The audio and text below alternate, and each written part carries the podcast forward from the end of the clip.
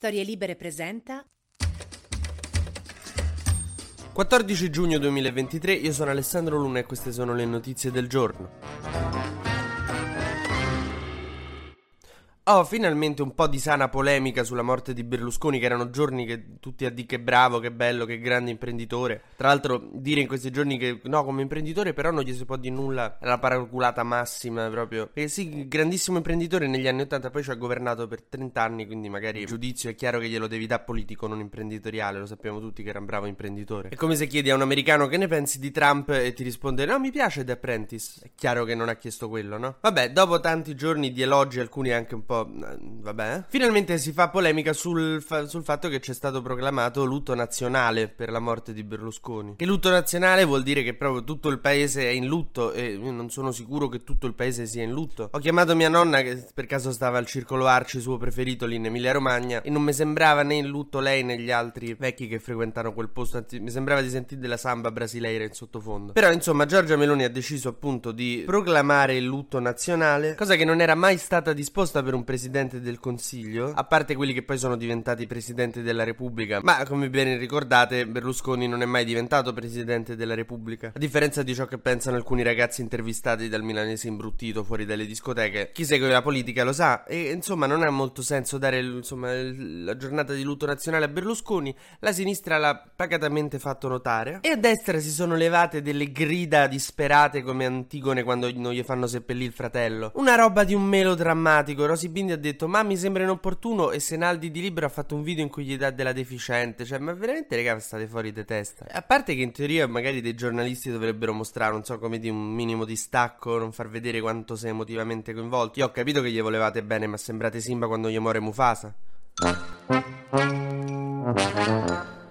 Poi, non contenti di questa giornata di lutto nazionale, eh, il governo ha deciso di bloccare il Parlamento per sette giorni, che visto che tanto manco stiamo in ritardo sul PNRR, no? Cioè, andiamo, prendiamoci sette giorni per metabolizzare. Mi sembra io quando, tipo, nell'estate del 2009 dissi a mia madre, a me è morto Michael Jackson, io quest'estate non me la sento di fare i compiti, forse l'anno prossimo. Vittoria Baldino del Movimento 5 Stelle fa notare che dopo le stragi di Capaci e di Via D'Amelio, dove sono morti Falcone e Borsellino, la Camera fu comunque convocata per i lavori, stessa cosa dopo la morte di Aldo Moro. Riccardo Maggi chiede alla destra, ma non vi pare un po' tutto eccessivo? Però, sai, poi dicono, no, divisivo il tema di Berlusconi. Sì, ma l'avete reso voi divisivo, perché bastava non proclamare, se come non si era mai fatto nella storia, giornata di lutto nazionale per Berlusconi, che ho capito che voi ci state male, ma rispettate anche chi ce l'ha un po' qua. Cioè, Meloni ha fatto col funerale di Berlusconi Berlusconi quello che Renzi ha fatto col referendum.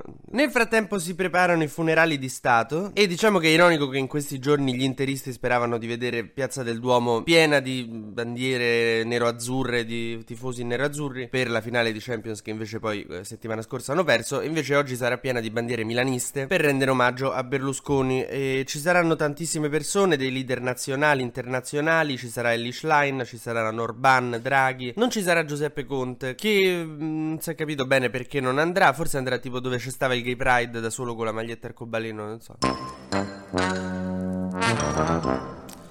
Nel frattempo c'è un ministro che non si ferma, per fortuna, che è Carlo Nordio, che sta mandando avanti la sua riforma, insomma, sulla giustizia, anche in segno un po' dell'eredità di Berlusconi, perché eh, sta facendo passare un provvedimento per cui sarà vietato pubblicare le intercettazioni se non sono agli atti giudiziari. Una cosa sacrosanta e giustissima, visto che la macchina del fango e della gogna si, si ciba di queste cose qua, di intercettazioni che vengono date ai giornali anche quando spesso non hanno nulla a che vedere con il reato ipotizzato. Esempio, io sono un politico, un magistrato pensa che io rubi, mi fa delle intercettazioni, mi intercetta e scopre che io dico a un mio amico che mi masturbo guardando i video di cani che si scopano gatti. Ecco, questo non costituisce reato, per quanto sia molto molto strano. Il magistrato mi vuole far fuori, però non trova le prove che abbia rubato, quindi che fa? Dà l'intercettazione buffa al giornalista che la pubblica, fottendo la reputazione del, di me, non potendogliela rovinare in aula di tribunale. Poi magari arriva anche la condanna, però intanto gli rovini la reputazione e crei un clima intorno alla persona che vuoi indagare. Ecco, Ecco, questo meccanismo andrebbe spezzato da molti anni. Repubblica lo chiama bavaglio ai giornalisti, che cioè questo è un bavaglio ai giornalisti nella stessa misura in cui la legge che dice che non mi posso denudare in metro è un bavaglio alla mia libertà. Cioè, sì, però magari bene che ci sia.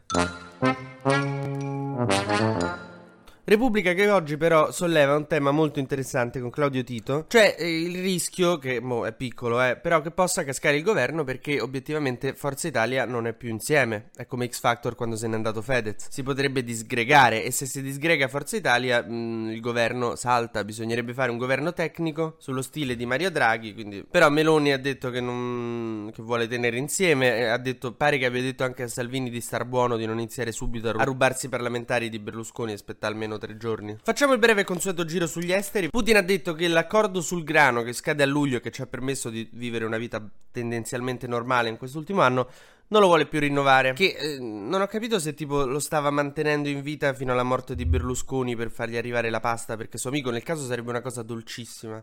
Non posso lasciare il mio amico Silvio senza la pasta. Mentre continua questa battaglia interna tra Shoigu e il capo delle milizie del, eh, della Wagner, Prigozhin, eh, Putin ha scaricato Prigozhin, ha detto se si deve sottomettere a Shoigu e all'esercito. Mo Prigozhin non può vedere a Shoigu proprio la nemesi più totale. Ma un altro presidente autoritario che sta passando i guai è Donald Trump, ex presidente, che ieri in aula a Miami per la questione delle carte segrete, insomma, che aveva nascosto, è stato dichiarato in stato d'arresto come la scorsa volta volta eh, su, lì nella, nel tribunale poi è stato rilasciato. Per cui la notizia rimbalzata è Trump arrestato. In realtà no, è Trump in stato di arresto. Qual è la novità? È che per un reato federale è il primo presidente a essere stato in stato d'arresto per un reato federale. Lui si è dichiarato non colpevole e noi non vediamo l'ora di vedere come si svilupperà questa vicenda.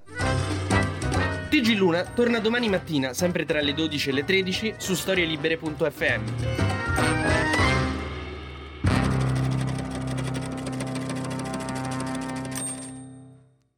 Una produzione storielibere.fm di Gianandrea Cerone e Rossana De Michele. Coordinamento editoriale Guido Guenci.